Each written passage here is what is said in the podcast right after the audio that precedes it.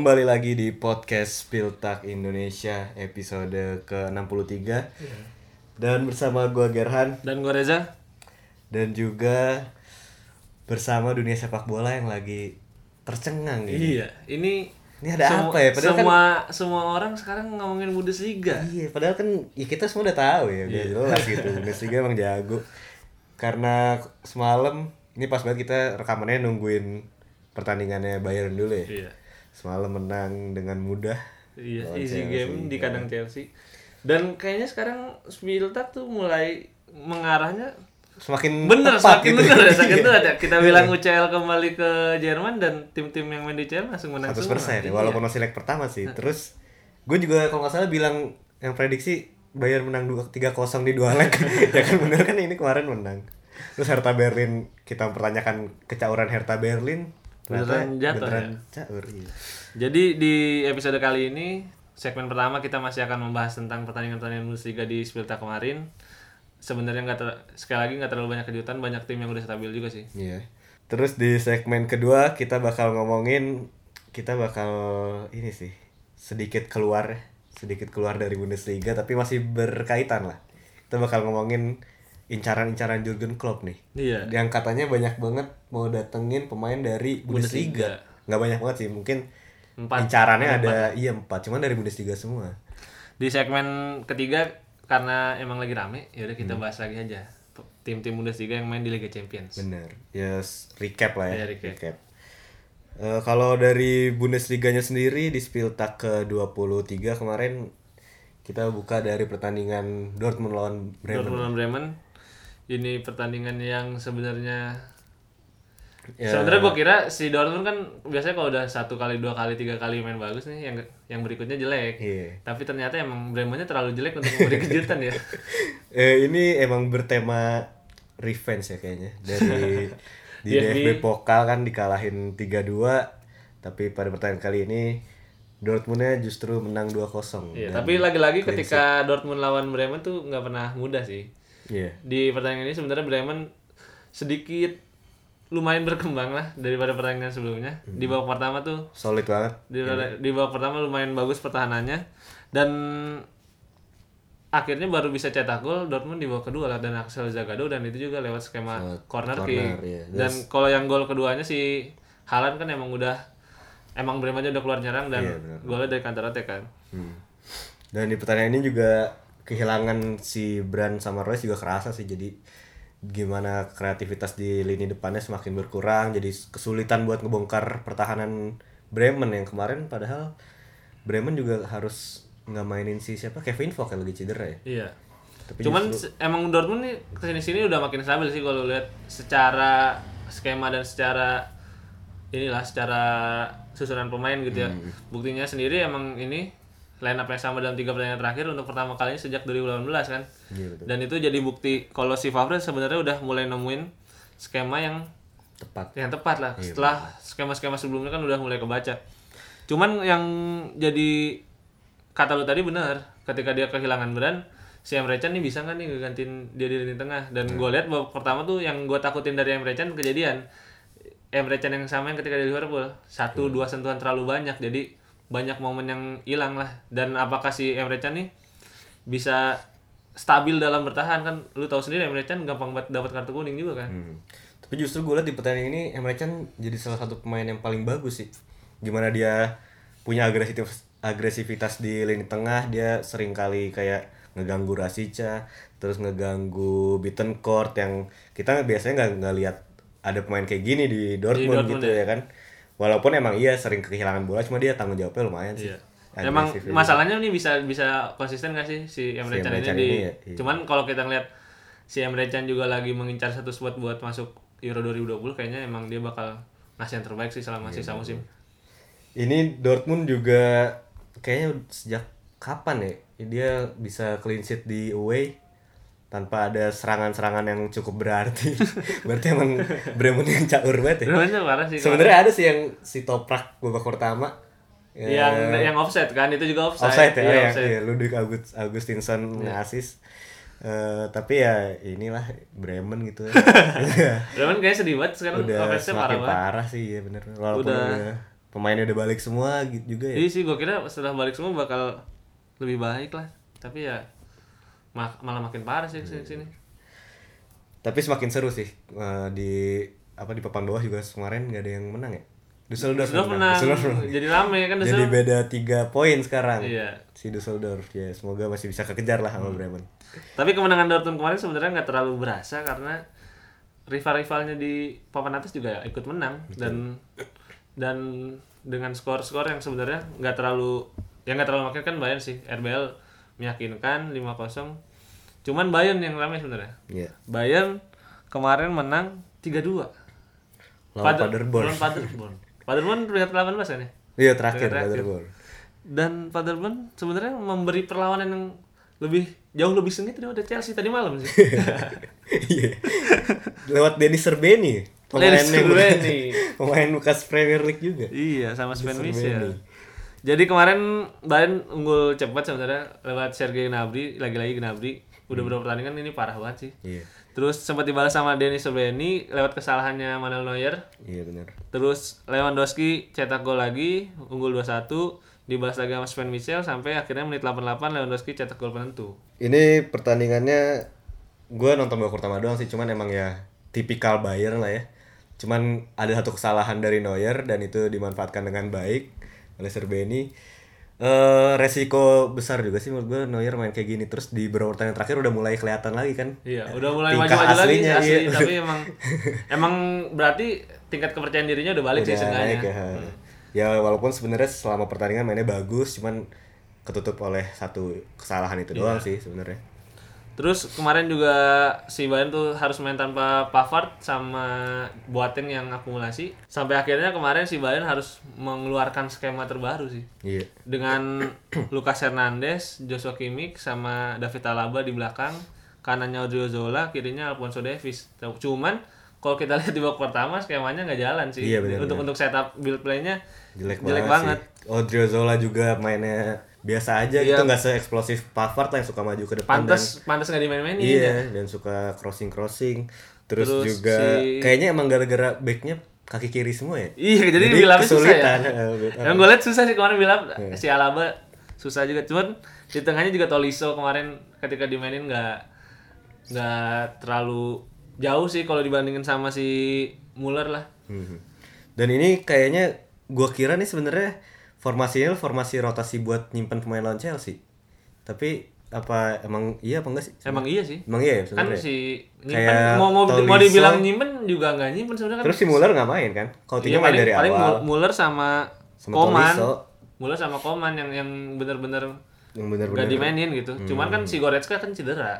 Goretzka cedera terus dua pemain akumulasi ya emang mau nggak mau ini squad terbaik mereka kemarin sih. dan tapi hampir ini sih hampir berbuah fatal juga ya ya? tiga dua lawan Paderborn gitu Eh, yang gua raguin sebenarnya apakah misalkan nih Bayern lolos sampai jauh lah di UCL apakah dia bakal merelakan bukan merelakan sih apakah dia bakal terus melakukan rotasi gitu iya, sebelum karena ini? karena Bundesliga juga lagi Iya, ya. lagi Sangat ketat sangat juga. riskan untuk ini untuk akhirnya menurunkan pemain pelapis karena lu tau sendiri Bundesliga sangat kompetitif Iya, kan. benar, benar, benar. Tidak harusnya main ini pelapis lawan Chelsea Nah, aja iya. Lawan Chelsea leg kedua yang main Kuisan, Iya. kita up, ini Lukas Mai Lukas. nah. Cuman ada satu kabar menyedihkan dari Paderborn di laga ini. Streli Mamba oh iya harus benar. menepi sampai akhir musim. oh iya Iya. Oh, Cederanya parah. Ini kemarin gua ada ngeliat tweet Streli Mamba, Bundesliga Jamie Vardy. gua jadi inget Wedang.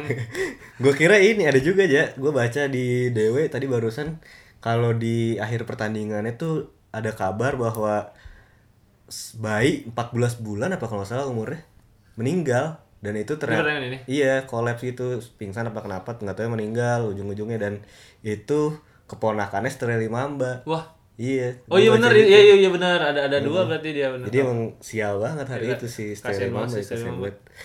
Selain itu juga di Bundesliga game week ini tuh lagi ada ini ya, apa mengheningkan cipta di semua pertandingan ya. di semua Pakai pertandingan. ban, hit- ban hitam juga. Oh iya. Iya. Gara-gara ini kan ada penyerangan di kota Hanau ya. Iya. Hanau kan namanya.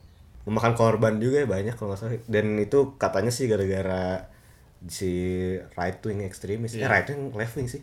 Nazi lah Iya. Pokoknya. ya. Wing. Nazi Raus makanya di di stadion tuh bannernya banyak. kemenangan Bayern kemarin tuh sebenarnya sangat tidak meyakinkan kan. Beda jauh sama peringkat duanya. Hmm. RB Leipzig, RB Leipzig main di kandang Schalke menangnya 5-0. Iya. Tapi Schalke kalau gue lihat kalau setiap lawan tim gede tuh pendekatannya agak kacau sih. Kayak waktu lawan Bayern juga terbantai 5-0 dan Schalke ini kayak berusaha untuk build up dari bawah, tapi dia nggak bisa ngembangin gitu. Kalau lihat goal kicknya si siapa Nubel sering kali kan manggil pemain deket. Cuman ya udah gitu, di press nggak bisa ngembangin lagi. Iya. Dan ujung-ujungnya goal kick goal kick lagi. Dan begitu di depan juga si RBL-nya udah ngepresnya eh pemain juga banyak kan dia kalau di belakang dan begitu dia transisi ke depan si Schalke-nya udah di, di tengahnya udah kosong jadi sering banget kayak kehilangan si Omar Mascarel di tengah sih kemarin tuh. Dan kalau nggak salah Mascarel ditaruh di back ya kemarin. Dan sialnya si RBL-nya kemarin lagi tajam banget. Iya, Baru satu menit aja udah golin lah Sabitzer. 0 055 Sabitzer golnya Gol- gol Sabitzer. Iya gol Sabitzer banget yang bolanya belok di depan kiper. Babak kedua golin lagi lewat Timo Werner, Halstenberg, Angelino sama Forsberg. ini beda-beda semua berarti ya golnya Yang golinnya beda, asisnya sama. Oh, iya. Iya. Jadi empat asis di babak kedua dari Christopher Nkunku. Ini salah satu pemain yang juga lagi hot-hotnya, banyak Hmm. diperbincangkan. Dan penampilannya lagi gacor-gacor ya Iya, di beberapa pekan terakhir. Dan kemarin apa sih gua nge-tweet pokoknya dia most assist, most assist XG gitu-gitu lah Pokoknya most-most gitu banyak deh di RBL musim ini. Dan emang duetnya sama si Sabitzer di tengah udah saling klik lah. Hmm, bener-bener. Gua nggak nyangka sih sebenarnya Kunku bakal sejago ini, ini ya. Walaupun gua pernah beberapa kali nonton highlight PSG yang full highlight gitu. Emang gacor sih gua kira cuman kan gara-gara Liga PSG Prancis aja. lawannya iya, lawannya caur-caur ternyata jago juga gitu, jago beneran. Kalau yang lagi gacor kemarin Nkunku, yang lagi parah Nubel sih kemarin. Nubel ya? Nubel itu gol-gol pertama juga kok kok bisa ya maksudnya kayak udah kelihatan nih dari jauh tapi bolanya belok atau bola belok atau si Nubelnya lagi udah nggak mood gitu main buat Schalke cuman Nubel di pertandingan ini lagi-lagi berapa kali dia salah ketika pengen ngeklaim bola salah bolanya jatuh dan kayaknya emang udah saatnya si Subert main lagi sih kalau menurut gua karena Nubel Karena Nubel juga udah Iya. kayaknya udah, jiwanya udah nggak untuk Schalke. iya udah kepikirannya musim depan musim depan musim depan s- udah sih paling cuma ada lagi yang 5-0 nih Koln.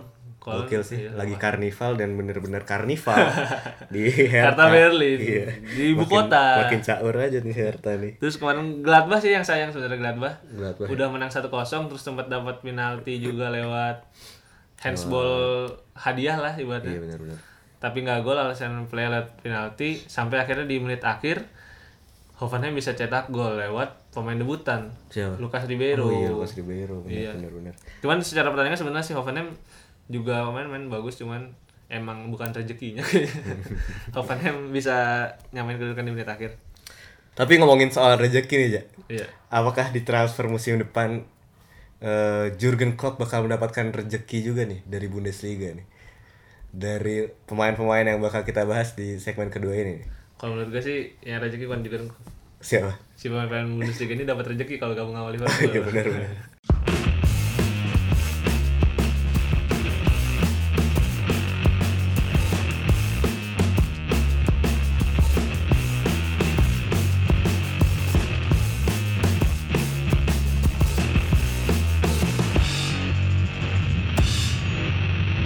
Pada akhir pertandingan Schalke melawan RB Leipzig kemarin, Timo Werner ditanyain oleh jurnalis Sky Sport kan soal Jurgen Klopp.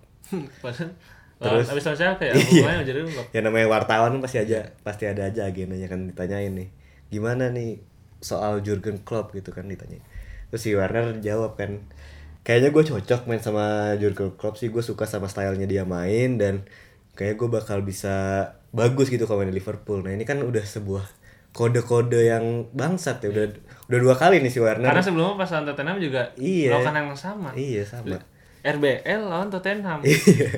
Tiba-tiba di di nggak tahu wartawan nanya apa si Werner bilang Liverpool adalah tim terbaik di dunia dan eh ter- tim terbaik di dunia dan kalau dihubungin dengan dia sangat Saya- senang. Iya, Ya. ini sebenarnya kayak musim lalu juga udah kayak gini si Werner tuh pasti tanyain tentang Bayern kan.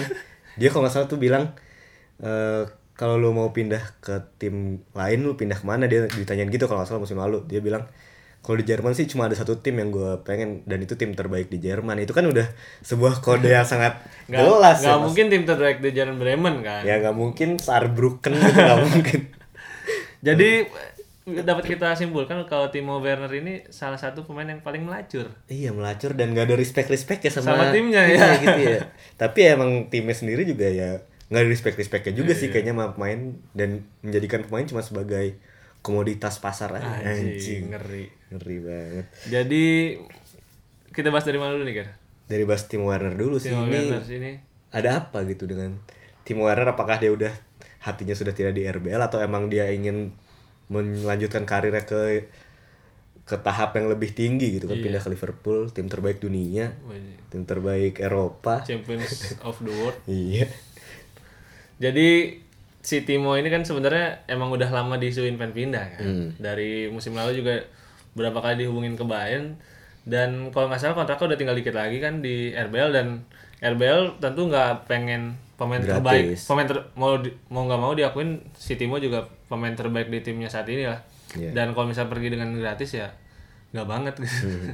kalau nggak salah baru diperpanjang awal musim kan oh setelah setelah itu setelah ya, itu ya? eh, kalau nggak salah tuh biar biar sengaja rilis kelasnya naik ya kan kalau nggak tadinya akhir musim ini mau habis Nah, cuman yang menarik tentang release clause juga kemarin ada salah satu media Jerman Sport 1 mungkin kalau di Indonesia kayak Sport 7.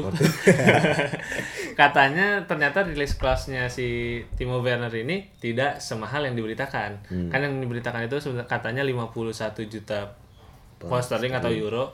Tapi katanya kalau misalnya ada klub yang bisa nge-trigger release clause-nya sebelum April, cuman 30 juta euro doang. Oh bener sih. Plus bonus berdasarkan performanya di lapangan gitu. Kalau misalnya mungkin bawa juara atau apa baru nambah.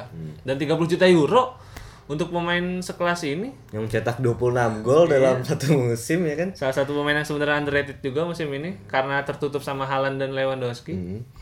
ya 30 juta euro itu seharga love love sama Oxlade juga kalah kan? Oxlade Iya. bener Oxlade Chamberlain.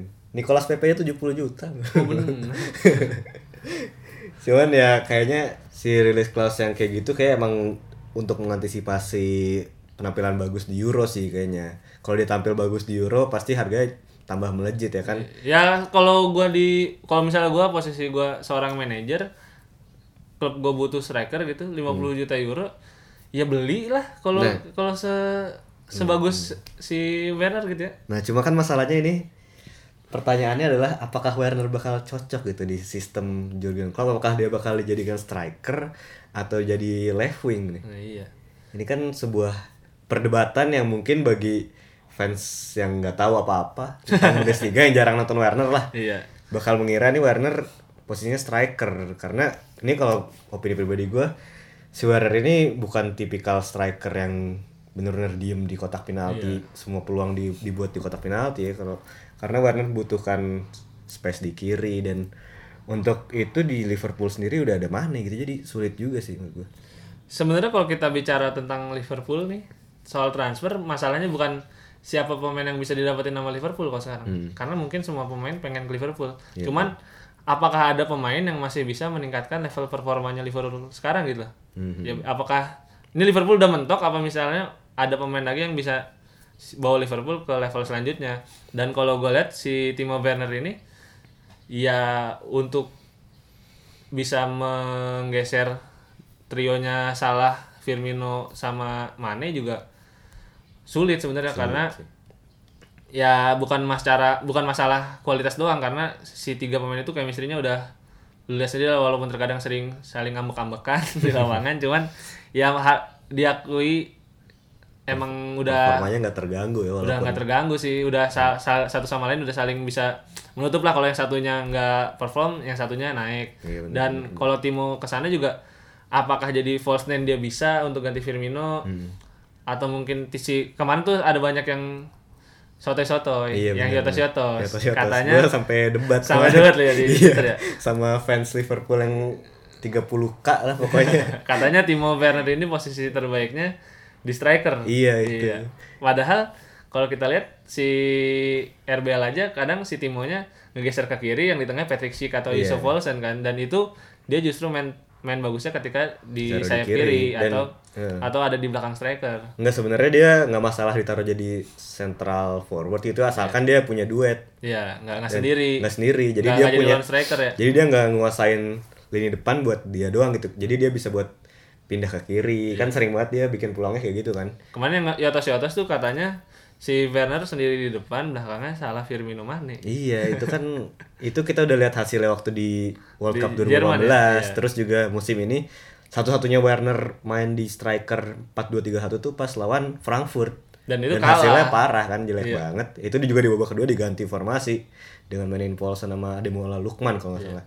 Sebenarnya kalau kita singgung lagi tadi masalah si Werner bilang kalau gayanya Liverpool cocok sama dia, ya cocok-cocok aja sebenarnya karena dia juga striker yang lumayan pekerja keras, dia menyisir lapangan cukup banyak juga, bisa bikin peluang sendiri, bisa ngedri- ngegoreng bola sendiri dan bikin gol sendiri.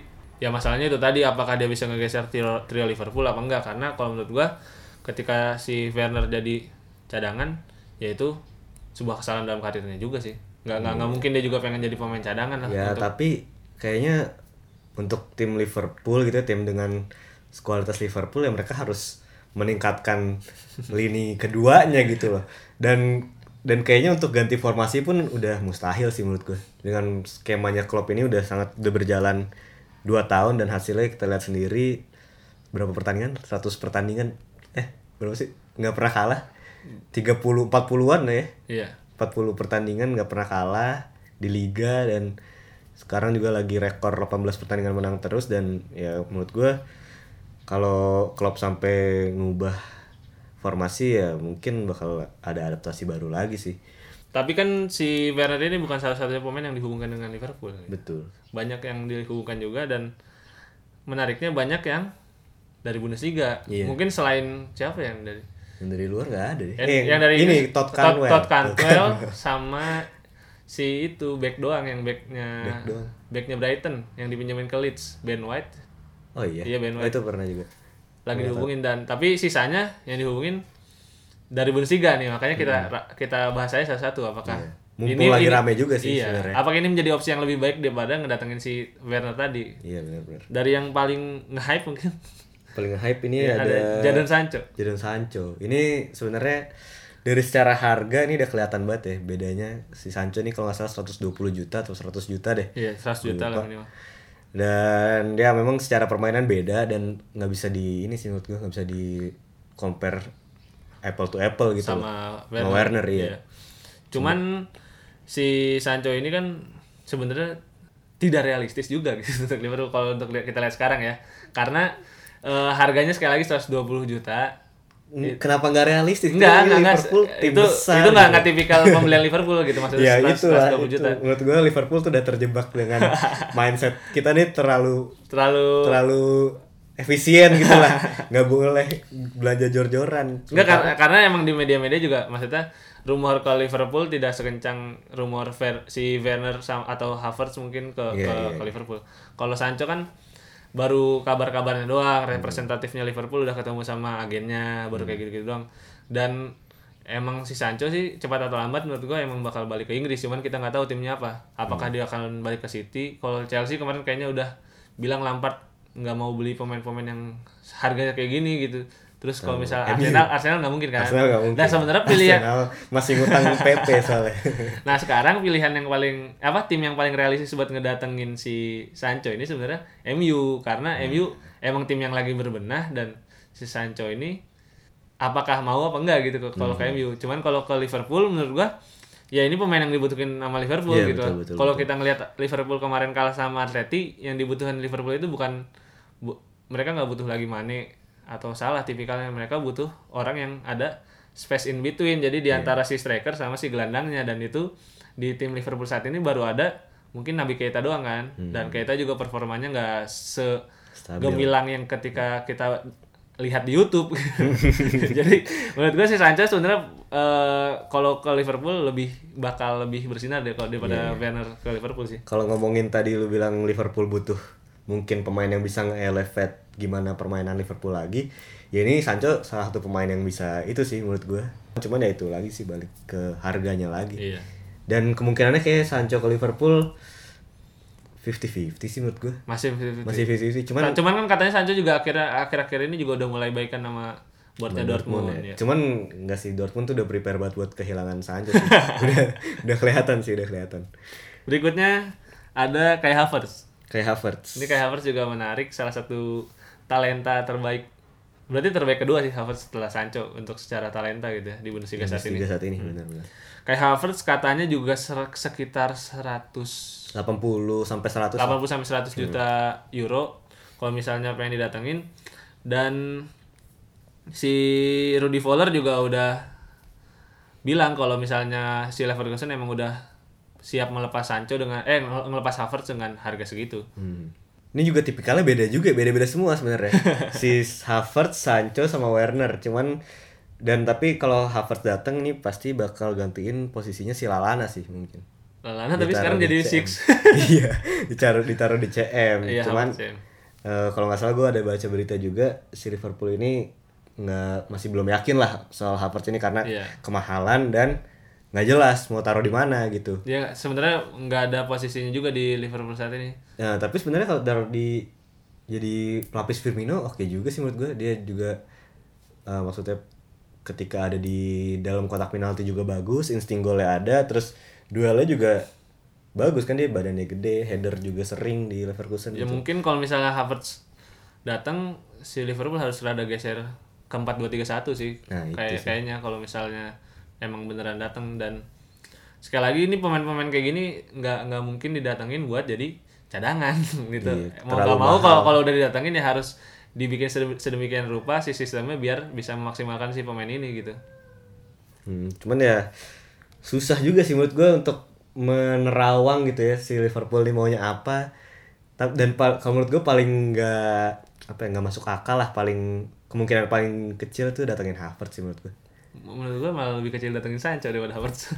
Sancho masih butuh gitu seenggaknya si sayap kan Shakiri udah unsettled terus Origi juga mungkin bakal dilepas terus Harry Wilson juga bakal dilepas dan kedalaman di sayap Liverpool sangat tipis oh, t- tadi gua lupa. apaan eh yang kayak Sancho sebenarnya ada juga. apa Oxlade. Oxlade Iya masih masih di posisi posisinya Keita gitu udah ada Oxlade juga cuman emang Keita sama Oxlade belum konsisten kan dua-duanya. oh benar-benar Berikutnya yang paling terakhir ini yang paling baru realistis. paling baru paling Paling baru, realistis paling realistis dan kalau didatengin kita juga nggak kaget. Iya dan mungkin mau dirotasi nih kayak Nah gitu. ini Iya. itu, itu sih maksudnya kayak kalau tiga pemain kita sebutin di awal kan nggak mungkin buat jadi pemain cadangan gitu. pemain yang benar-benar mental Liverpool di transfer window lah ini. Sangat sesuai dengan selama ini ya Iya, pembeliannya. benar. ada Ada Milot Rasika, ada Trasika. pemain andalannya Bremen dan Gerhan. Hmm. Katanya sih rilis kelasnya 38 juta euro doang. 38 juta euro Dan, dan, itu nggak berlaku buat tim Jerman. iya jadi berarti kalau gitu tim Jerman harus bayar lebih mahal apa tuh lebih murah boleh Iya, harus lebih mahal lah oh kalau lebih datang. ya. berarti Kecuali emang nggak laku gitu. keuntungan untuk Liverpool ya eh, untuk tim luar Iya. nah masalahnya ini Rasika nggak ada masalah sih sebenarnya nggak ada masalah karena secara permainan sangat fit lah untuk Sangat fit. eh, Untuk jadi Klopp pelapisnya Mane. Terus ya. dia kaki kanan kan di sayap eh, nggak ada lagi tuh selain si Mane ya kan. Iya sayap sayap Origi Mane. kan aslinya Nah, striker. dan gue juga udah terlalu capek melihat Origi di sayap kiri. Lama banget ya. Iya, walaupun kakinya cepet teman yang bukan tipikal sayap lah Origi nggak usah Nah, dipaksain. iya, dan si Rasika ini menurut gue sangat bermainnya sangat cepat juga, jago take on saya bagus. Bisa Terus free kick ya? Bisa free kick, Iya. bisa nge-shoot dari jauh. Ini shoot dari jauh yang kenceng ini di Liverpool saat ini cuma Oxlade doang sih. Oxlade, gua. nggak ada lagi gitu. Mungkin ini bisa jadi warna baru di Liverpool misalkan si Rasika beneran datang. Ya sekali lagi juga kalau lu bicara, bicara ke dalam masuk tadi, ya ini pemain yang tepat karena ya untuk posisinya dia sekarang baru sedikit di Liverpool Iya. dan dan kayaknya kalau dia masuk juga untuk semusim main 25 sampai 30 kali masih tetap dapat. Hmm, dan Mungkin mungkin saingannya satu, yang baru datang juga Minamino. oh Minamino. Ya dari tadi Minamino nggak kita bahas ya. ya nggak apa-apa sudah dia emang 6 juta ya nggak Iya pantas dibicarakan ya sama pemain-pemain ini ya mungkin nanti bisa bikin Minamino si bisa bikin tim kedua iya, gitu tim ya. keduanya Kayak jadi Manchester ada. City gitu Man bisa bikin tim kedua benar. Eh, selain itu juga si Werder Bremen sendiri kan ini posisinya udah semakin tidak jelas Iya. dan udah sangat siap untuk ditinggal Rasika sih. Kalau menurut gue datang tawaran 38 juta udah tanpa mikir sih. Iya. Untuk, Untuk Bremen juga. tim Werder Bremen ya. Ya, kan? apalagi kalau bisa Bremen degradasi nih mungkin Iya. bisa ditebus lebih murah lagi kan. Iya mungkin ada release clause yang relegation clause ya. Jadi secara overall siapa yang paling cocok dan paling dibutuhkan lah. Kalau gua ya, Nah. eh, mungkin yang paling bakal elevate tuh kata kata lu tadi Sancho pertama pasti. Iya. Kalau yang kedua Havertz, tiga Werner, keempat Rasika kalau gua. Kalau untuk secara Secara elevate, realistis, ya, secara realistis tapi pertama Rasika, kedua Werner, dibalik sih. Oh, dibalik ya? Iya, tiga Havertz, empat Sancho. Kalau gue realistis sih lebih realistis Werner sih menurut gue. Dan emang ini Werner juga udah kode-kode begini kan Iya. udah wah ini orang mau juga nih gue tawar gitu. Tapi masih ada sisa sampai akhir musim untuk empat bakat ini Hmm. menunjukkan talenta terbaiknya, mencoba memikat hati Jurgen board Klopp. Liverpool dan Jurgen Klopp. Jadi kita tunggu aja apakah Hmm, Apakah juga Klopp empat empatnya datang mungkin. yes? Empat empatnya datang langsung bikin tim baru sih.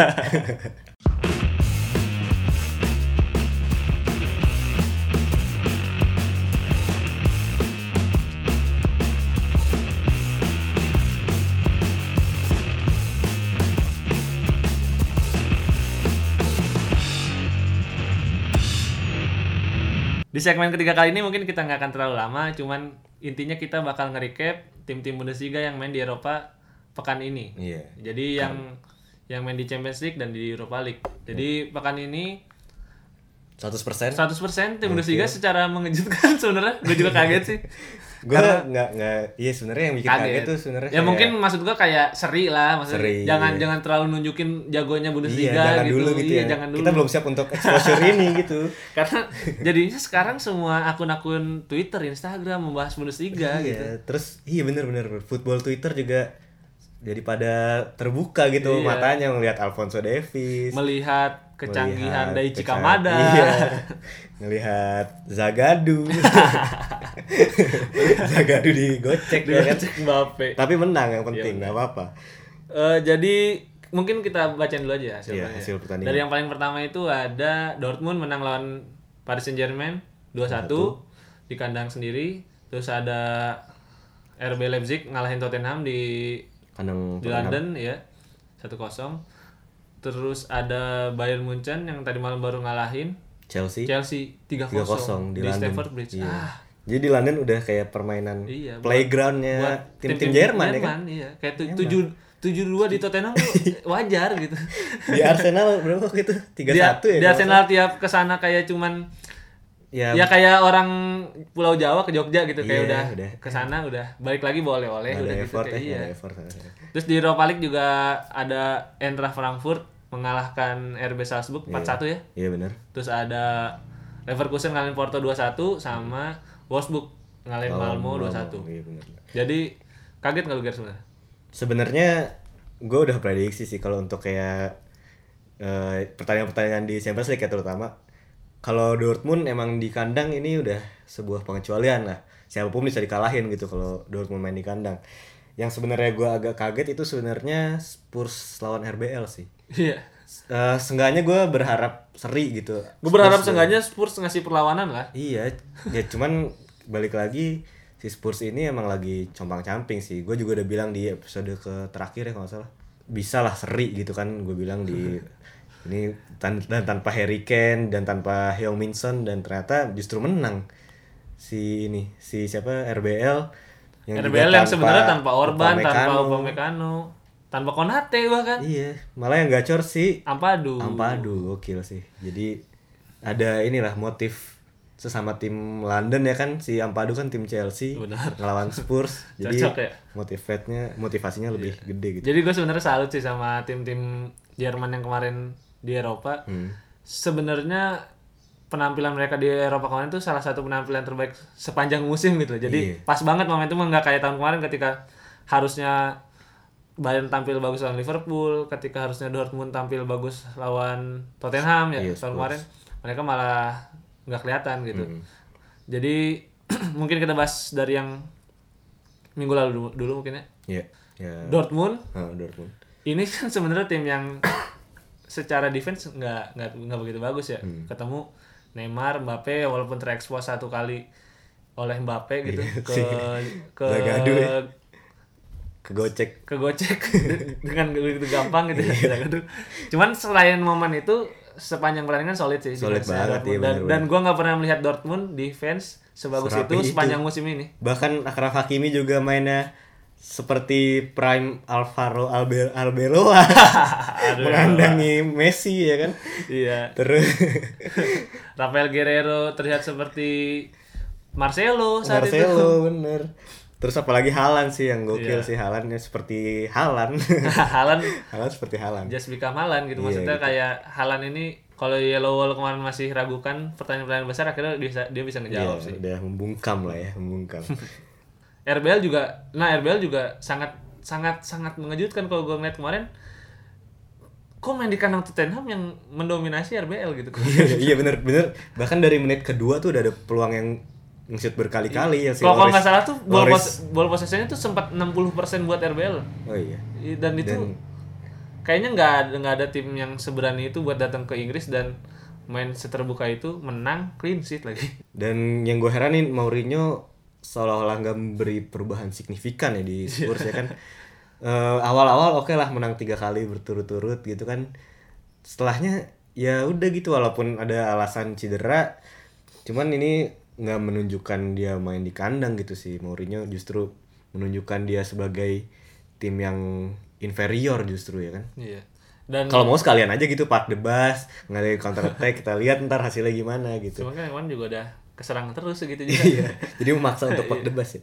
eh emang kalau Mourinho bilang dia apa kemarin tuh Spurs juga bilang banyak dia banyak kena cedera Hmm. si Son cedera si Harry Kane cedera ya cuman nggak bisa jadi alasan karena kalau Spurs main tanpa striker RBL main tanpa back murni gitu Iya, tanpa back tengah murni dan kalau misalnya dia bicara kayak gitu ya kemarin kan si Mourinho juga udah dapat jendela satu jendela transfer dan itu menurut gua kacau sih jendela transfer yang kemarin dia datenginnya Getson Fernandes sama Bergwijn. Iya Bergwijn dan itu nggak menutup kekurangannya kehilangan Harry Kane padahal Harry Kane kan cederanya udah lama banget. Iya bener dan si Mourinho punya Troy Parrott gitu satu-satunya striker Iya. yang striker murni gitu ya nggak dimainin malah mainin Lucas Moura kalau Ba- bahkan Troy Parrott sampai sekarang belum pernah masuk eh, Bench. Iya belum pernah masuk bench maksudnya Pernah, di, di setelah Harry Kane cedera gitu. Oh iya benar benar. Nggak belum pernah masuk bench ketika kemarin kalah lawan Chelsea juga nggak masuk bench. Hmm. Setelah itu juga ada Bayern. Bayern lagi-lagi nih penampilan yang sangat mendominasi. Ini nggak kaget sih gue kalau Bayern Iya. lawan Chelsea, Chelsea lagi anggot-anggotan, bahkan nentuin kiper aja nggak bisa sih, Lampard gitu. Willy Caballero. Iya. Tapi bagus sebenarnya Willy Caballero Iya, kalau bagus sih. Kalau bukan Willy Caballero mungkin skornya sekitar 6 atau 7. Iya benar benar benar. Ya. Dan ini Gnabry Gnabry. menunjukkan bahwa Lan itu masih merah. Anjing. Keren banget ya si Gnabry ngepost di IG tuh yang ngekomen Bellerin, si Oxlade Chamberlain, Gokil. terus gokil. siapa lagi ya? Pokoknya pemain-pemain pemain yang Arsenal ya. mantan-mantan pemain Arsenal. Dan si Gnabry nggak ada respect-respect ya. Iya, kalau main sama lawan tim London, waktu lawan Spurs juga ya. Golin, golin. Iya benar benar. yang mudah Ini asal. menurut gua drawing paling mudah yang di tim Jerman ini sih. Bayern ketemu Chelsea itu udah paling mudah. Lu mau ketemu siapa sih? Ada lagi yang ada apa? paling mudah Lyon sebenarnya. Iya itu tetap susahan Tetap susah Lyon. susah Lyon kalau dari Chelsea saat ini. Iya.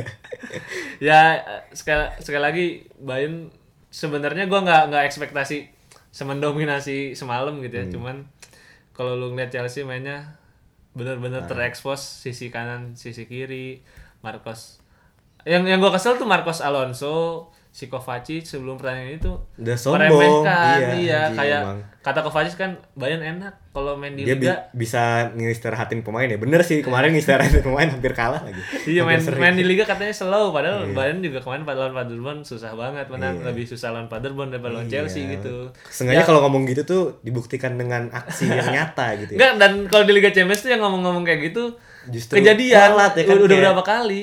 Iya, yang, yang Liverpool tahun Eh, tapi musim kemarin enggak sih si ini Saul Niguez bilang kita tahu cara ngalahkan Liverpool. Bener Eh, ya? beneran, dia golin lagi. Enggak kalau kayak di Liverpool kemarin juara kan tuh banyak banget kayak si si yang gue inget tuh Nagelsmann yang gue, yang gue Valverde. inget tuh Nagelsmann Oh, Nagelsmann pas. Hoffenheim playoff ya. Saya kita nggak bakal terpengaruh dengan atmosfer Anfield. Anfield, ya. dan Kalau nggak salah Valverde sempat ngomong kayak gitu juga pas habis menang di Barca, terus Bayern kalau nggak salah juga sempat ngomong yang aneh-aneh sebelum sebelum Oh si ininya yang ngomong tuh si pokoknya abis seri tuh dia langsung jumawa. leg kedua, ya. Iya jumawa langsung dia. makanya jangan aneh-aneh nih kan yang baru-baru ini juga Simeone ngomong aneh-aneh. Apa tuh? Ya sama intinya di Anfield main kayak biasa aja gitu. Hmm. Makanya intinya kalau di Liga Champions sudah harus down to earth. Iya jangan ngomong apa apa dulu deh. Iya. Jangan banyak bacot. Nah ini yang seru mungkin di leg kedua masih ada Dortmund PSG sama Spurs RBL sih menurut gue. Masih nggak Kalau- gua, gua RBL Spurs juga udah Udah pasti udah, menang udah RBL. pasti ya? RBL sih. Iya sih kalau lihat dari cara mainnya, cara mainnya ya RBL melihat wah, melihat eh, Tottenham dikalahkan sama Chelsea yang dikalahkan dengan oleh Bayern semudah itu. Iya benar. cuman yang jadi masalah berarti cuman Dortmund, Dortmund PSG. PSG, yang untuk dibahas. Hmm.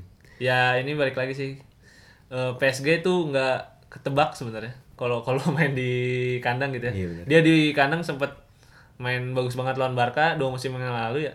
Musim kemarin malah dibalikin sama MU di kandang sendiri. Oh iya, kan? benar. iya iya iya. Dan ya apakah ini eh, kayaknya PSG juga ada faktor yang di luar teknis nih kayaknya PSG nggak punya mental untuk Eropa ya kan? Iya. Kayak City jadi ini.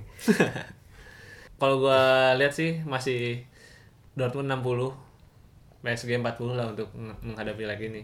Asalkan si Dortmund defense bisa kayak kemarin ya peluang untuk melaju lumayan gede.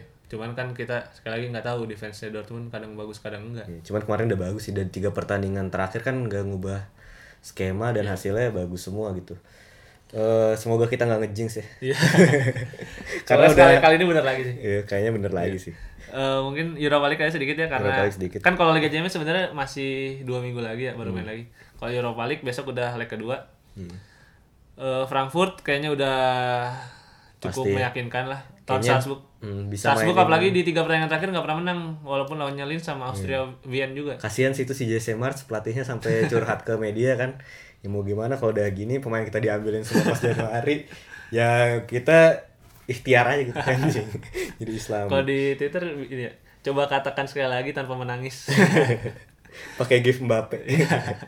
Eh, Frankfurt nggak kita bahas berarti mungkin yang masih sangat open tuh Leverkusen sama Porto. Wolfsburg. Eh, oh, Porto sama Wolfsburg bener. Iya. Leverkusen main di kandang Porto. Hmm. Ini kalau gue ngeliat Porto kemarin juga mainnya lumayan bagus di kandangnya Leverkusen dan Leverkusen tidak semenjanjikan itu loh. Maksudnya kayak dia masih banyak celahnya. Eh cuman yang harus kita lihat juga seberapa besar pengaruhnya si Volan cedera sih. Oh iya benar benar benar. Karena ini jadi salah satu pembuktian lah bagi Alario ya Iya. kan gimana dia apakah dia bisa jadi pemain yang konsisten karena Iya. sebelumnya kan musim lalu ya mungkin dia sering main, sering golin cuman sekalinya jelek jelek banget gitu si Alario ini ya kan. Sekalinya jelek tuh bikin kartu merah. Tipikal tipikal pemain Amerika Latin. eh, dan kalau Wolfsburg sendiri ini menurut gue bisa sih Wolfsburg menang Malmo doang gitu ya. Malmo doang kan tim Swedia dan udah ngebuktiin kemarin di liga kal- kalau dia nggak cuman Weghorst doang. Kemarin malah 4-0 gak ada Weghorst yang Weghorst yang golin. golin, ya. Yang golin siapa sih kemarin? Brekalo, Stefan, terus Stefan dua ya, Mas? Stefan dua ya kalau nggak Kalau salah. Satu lagi siapa gue lupa. Dan emang akhir-akhir ini juga udah Ya, lumayan konsisten. Hmm. Di empat pertandingan terakhir juga unbeaten. Ya semoga aja sih. Ini justru biasanya gue lebih khawatir ketemu Malmo sih daripada ketemu Chelsea atau ketemu Tottenham sebenarnya. Iya, iya, Yang kayak gini biasanya justru ngejutin ketika main di Swedia nih tiba-tiba kalah. Kan kemarin si Gladbach juga tersingkirnya model-model kayak gitu kan Hmm. dari Europa League. Udah sih paling dari recap dan prediksi mungkin ya untuk Iya. eh, tim-tim Jerman yang di Eropa musim ini Semoga eh, apa yang kita omongin masih terus berlanjut nih. berlanjut. Ini Terus trennya lagi bagus. trennya lagi bagus nih. Iya. Lagi bagus. Eh nantikan saja eh, Europa League hari Jumat udah main lagi. Ada tadi Bayer Wolf- Wolfsburg sama Eintracht. Iya. Kayaknya Eintracht usah ditonton lah ya. Eintracht udah pasti menang. Tapi kalau mau lihat Kamada golin lagi, Iya. karena Kamada ini jagonya di Europa League doang. Eropa League doang gitu. Paling gitu aja dari episode ke-63 kali ini. Gua Gerhan pamit. Gua Reza pamit. Sampai jumpa di Di episode episode selanjutnya.